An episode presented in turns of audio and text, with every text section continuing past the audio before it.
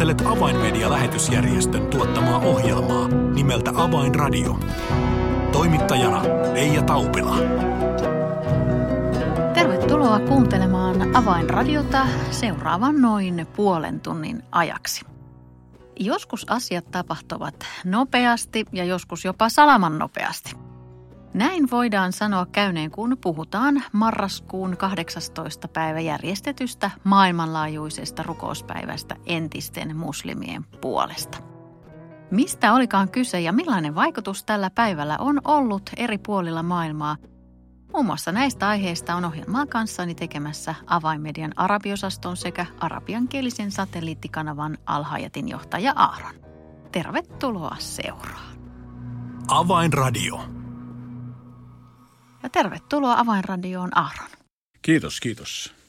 18. päivä marraskuuta ei ollut ainoastaan Aaron sinun syntymäpäiväsi, vaan se oli myös ensimmäinen kansainvälinen rukouspäivä entisten muslimien puolesta. Miten tuo päivä sai alkunsa? Voi voi.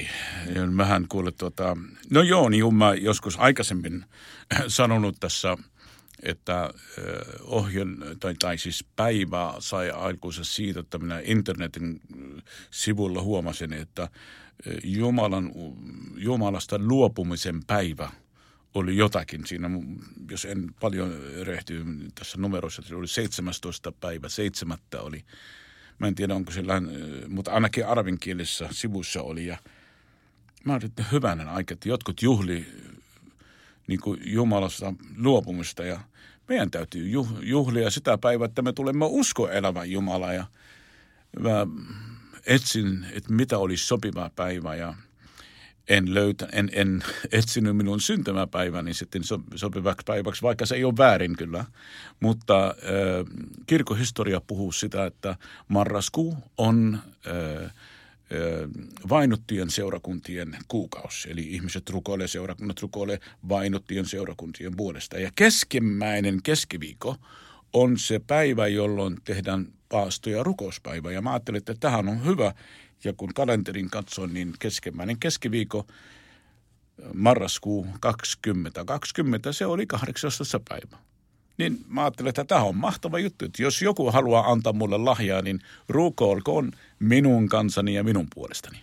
No vielä elokuussa emme tiennyt, että tällainen tapahtuma tullaan järjestämään. No ja kyllä tässä tiesimme... oppi uutta joka päivä.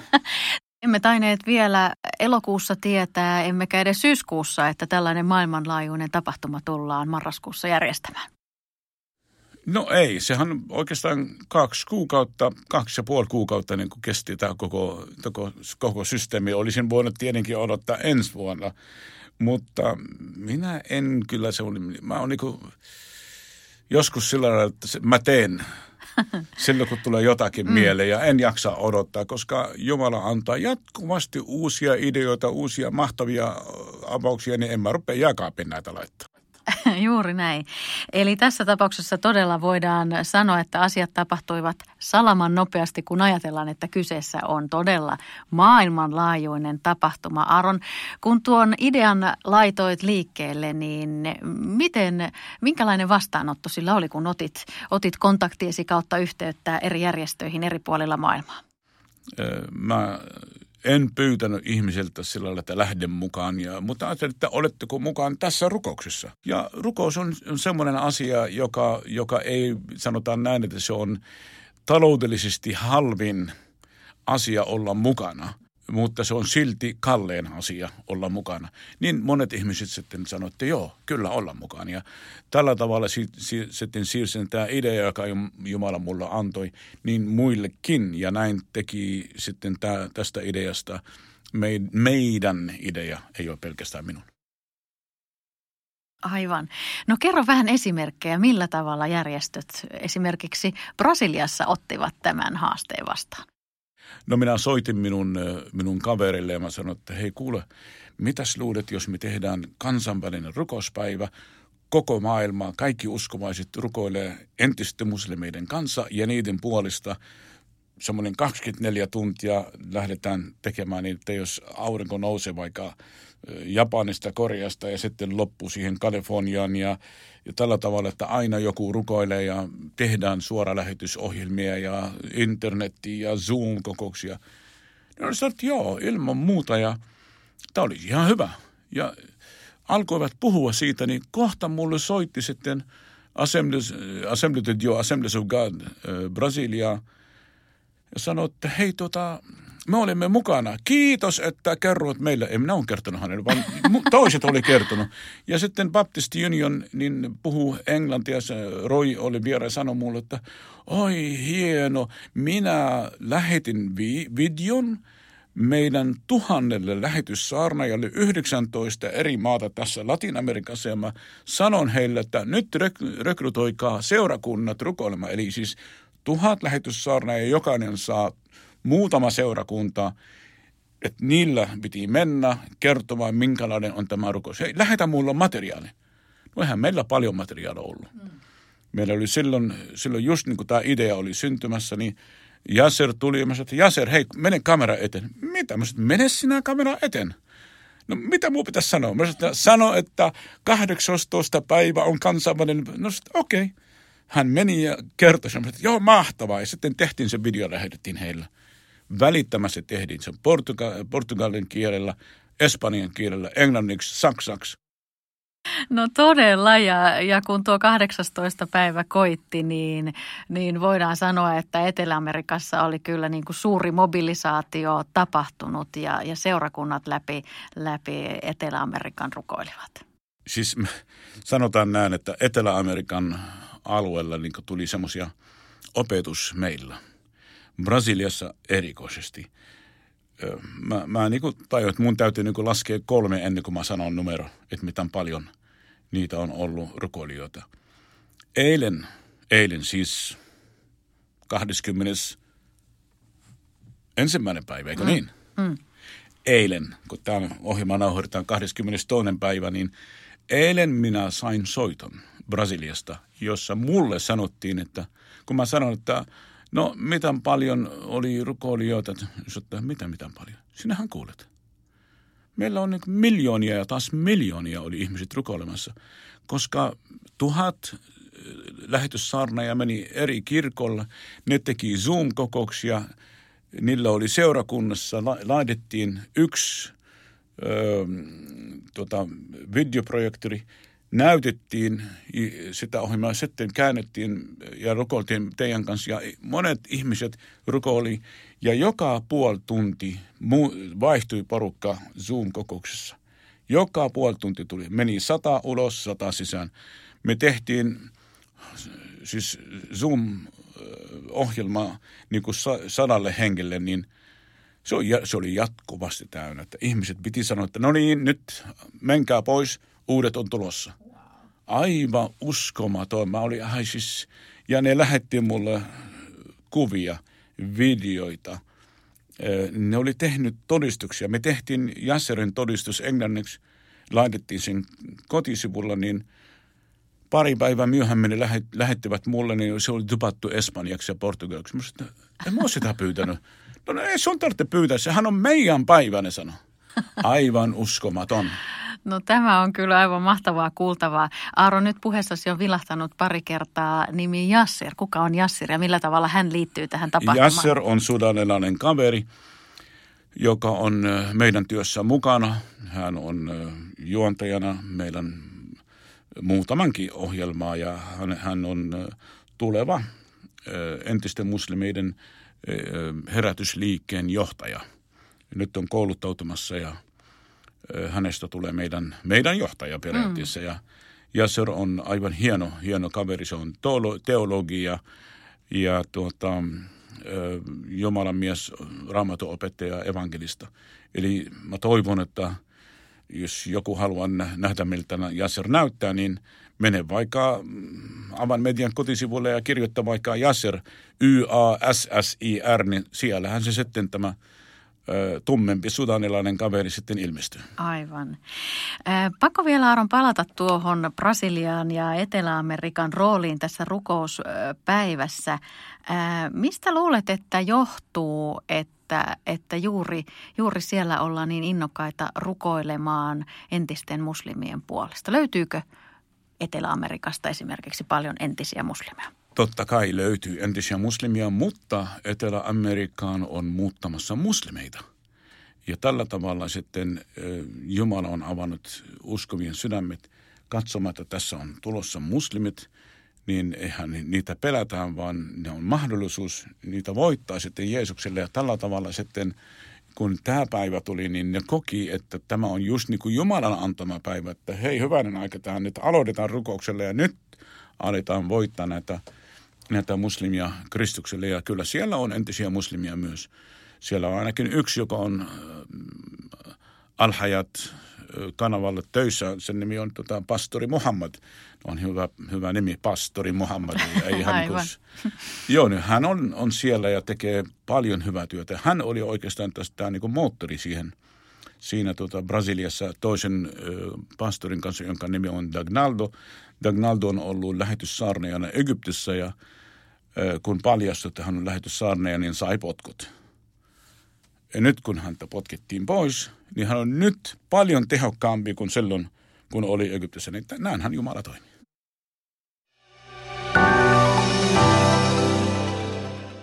People are looking for hope. Poikkeuksellisen kevään aikana kiinnostus evankeliumia kohtaan on kasvanut ennennäkemättömällä tavalla. This hope could only come through Jesus Christ. Sadat tuhannet ovat kuulleet tämän toivon evankeliumin ja ihmisiä on tullut uskoon enemmän kuin koskaan. This time it has shown us how important media is. Tue avaimedian työtä ja lahjoita 20 euroa lähettämällä tekstiviesti avain 20 numeroon 16499. Kiitos lahjoituksestasi.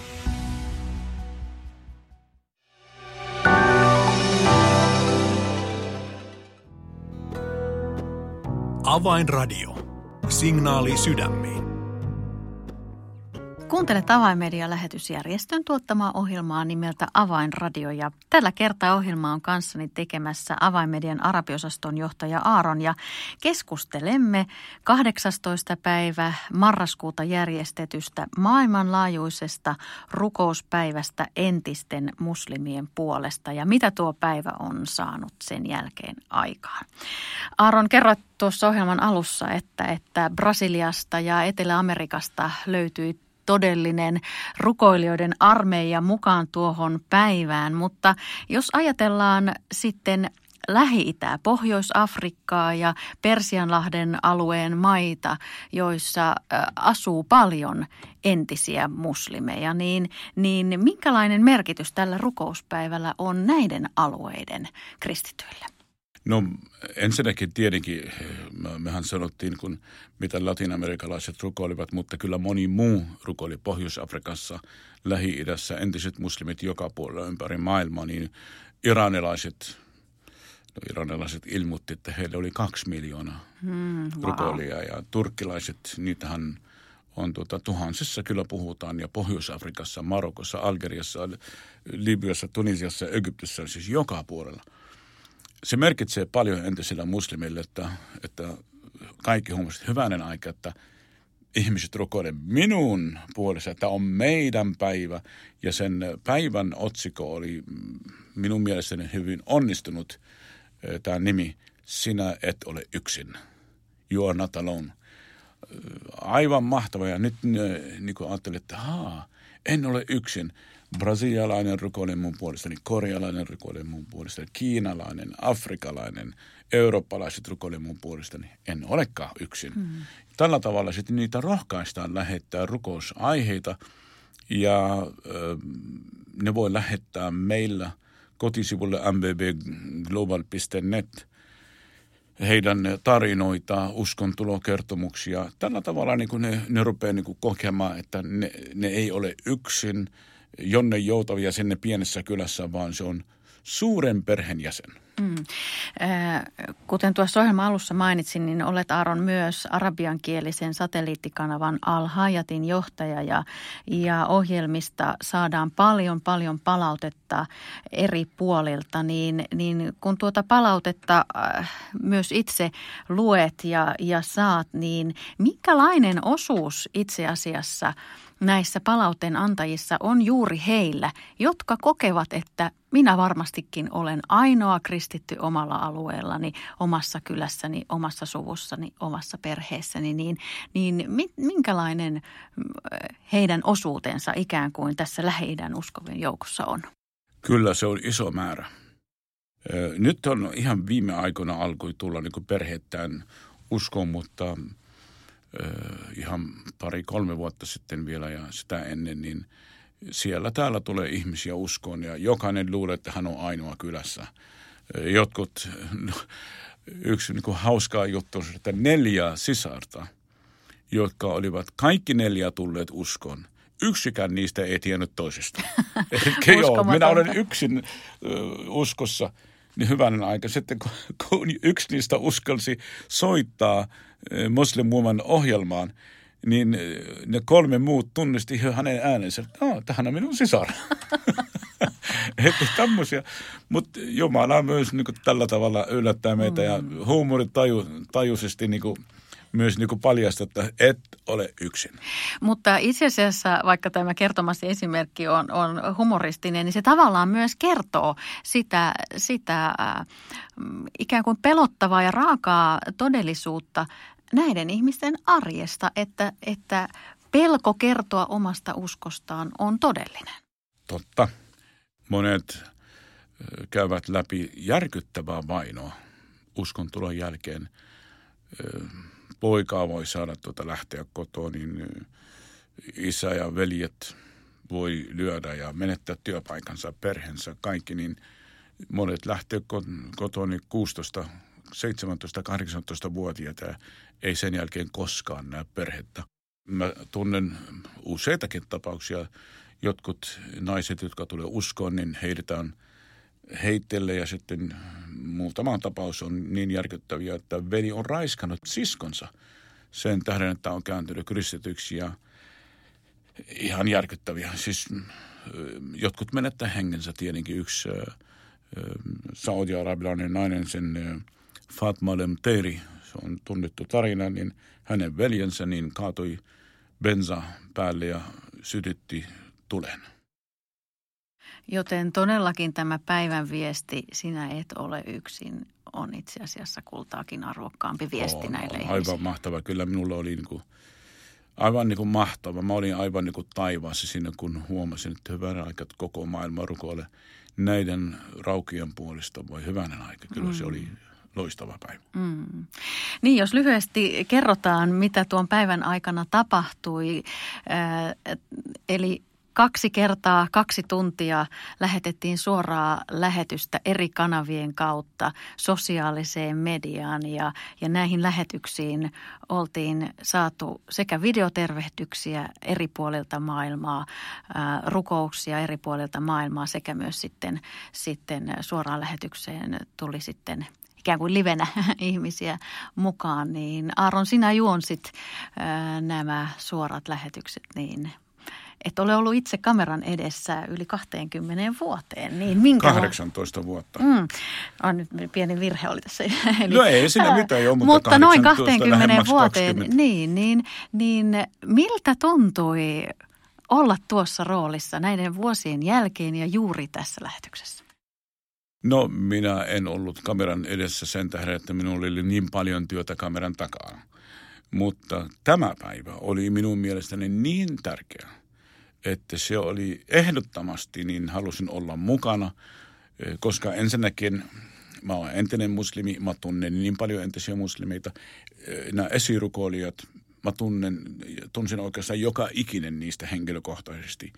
Ja miksi mä toin niitä mukana, niin mä halusin niin kuin, antaa heille sen, sen arvon, että mä esitän heitä. Ja kahden tunnin ajan niin kuin, minun toisen juontajan kanssa, niin Iman marokolainen entinen muslimin kanssa, niin esiteltiin näitä ihmisiä. Sillä oli messiaanisia juutalaisia, siellä on entisiä muslimia, siinä on ortodoksi, siinä on, on karismaattisia ja kaikenlaisia, niin turkilaisia, iranilaisia, somalialaisia. Aivan mahtavaa oli nähdä tuota, että kaikki rukoilee yhtä asiaa varten. Ja se oli, mä halusin olla mukana, niin en, en olisi halunnut, että ketään muu olisi tehnyt sitä, koska minä olen odottanut tätä. Jumala on mulle puhunut tästä asiasta, niin, niin äh, halusin olla mukana. Aaron, kun kanssasi tässä keskustelen, näen, että, että oikein into kuplii sinussa konkreettisesti ja, ja siksipä en epäröi kysyä, että, että mitä nyt tapahtuu tämän jälkeen, sillä en, en millään usko, että, että, että tämä näkyy pysähtyy vain tähän yhteen päivään. Sen jälkeen lepäsin ja edelleen kyllä ruumisin, kun sanoi, että, että hyvä ukko, pysähdy vähän, haluan levätä. Mutta mulle tuli, tuli tuota heti uusi idea. Ja se on se, että ensinnäkin me ruvetaan rukoilemaan näiden entisten muslimeiden puolesta ja niiden mukana joka päivä. Jaetaan nämä 24 tuntia neljän osan, että joka 15 minuuttia me halutaan saada yksi rukoilija. Sen lisäksi haluan tehdä semmoinen ohjelma, jossa otetaan näiden tositarinoiden tarinat, mitä mä äsken kerron, tehdään niistä draama ja näytetään ne ja sitten istun studiossa ja katson yhdessä katsojan kanssa ja asiantuntijoiden kanssa, että mitä raamattu tästä puhuu, mitä me voidaan tämän asian kanssa elää. Tällä tavalla olisi. Ja en varmaan ole aivan väärässä, että myös vuoden päästä tällainen vastaava rukouspäivä tullaan myös järjestämään. No jos elämme, kyllä. Kyllä näin on. Sen tehdään ja se on ihan varma, koska mm. tästä tämä päivä tuli jäädäkseen. Niin, eli nyt jos joltain meni ohi, että mistä tämän tapahtuman yksityiskohtia löytää tai haluaisi kenties katsoa nuo suorat lähetykset, niin mene osoitteeseen mbbglobal.com net. Nuo lähetykset tehtiin siis englannin kielellä, joten, joten jos, jos se on sinulle tuttu kieli, niin noiden ohjelmien ymmärtäminen, seuraaminen ei tuottane Siellä on paljon on. ihmisiä rukoilet, ei muuta kuin kiittelee vaan. Niin nyt etsitään ihmisiä rukoilemaan päivittäin entisten muslimien puolesta ja vainottujen puolesta. Kyllä, ja, ja kyllä tuo ohjelma, ohjelma aikana me jouduttiin tekemään siis todella tehtiin työtä, niin haluan kiittää ihan näin äh, radio-ohjelman kautta niin kaikki henkilökunta, tekninen henkilökunta, joka on ollut kameran takana, niin paljon työtä tehnyt. Itse olit siinä mukana, niin mä luulen, että sinne juoksit muutaman kilometrin kontrollihuoneen ja studion välillä, niin oli, oli hyvä. Ja siinä on paljon kansainvälinen ryhmä tehnyt työtä, niin kyllä se, vaikka rukous on – on tuota edullisen ja halvin tapa ö, olla mukana, mutta kyllä se ohjelma tuli maksamaan. Ja tuota, hyvä, että, että tuota, tämä kuitenkin tehtiin, koska me halutaan rekrytoida ihmisiä rukoilemaan. Ja rukous on semmoinen, että joka avaa sydämet ja, ja kun sydän avautuu, niin lompakko avautuu ja kun lompakko avautuu, niin lähettäjät voi lähettää, lähettää lähe, lähetit.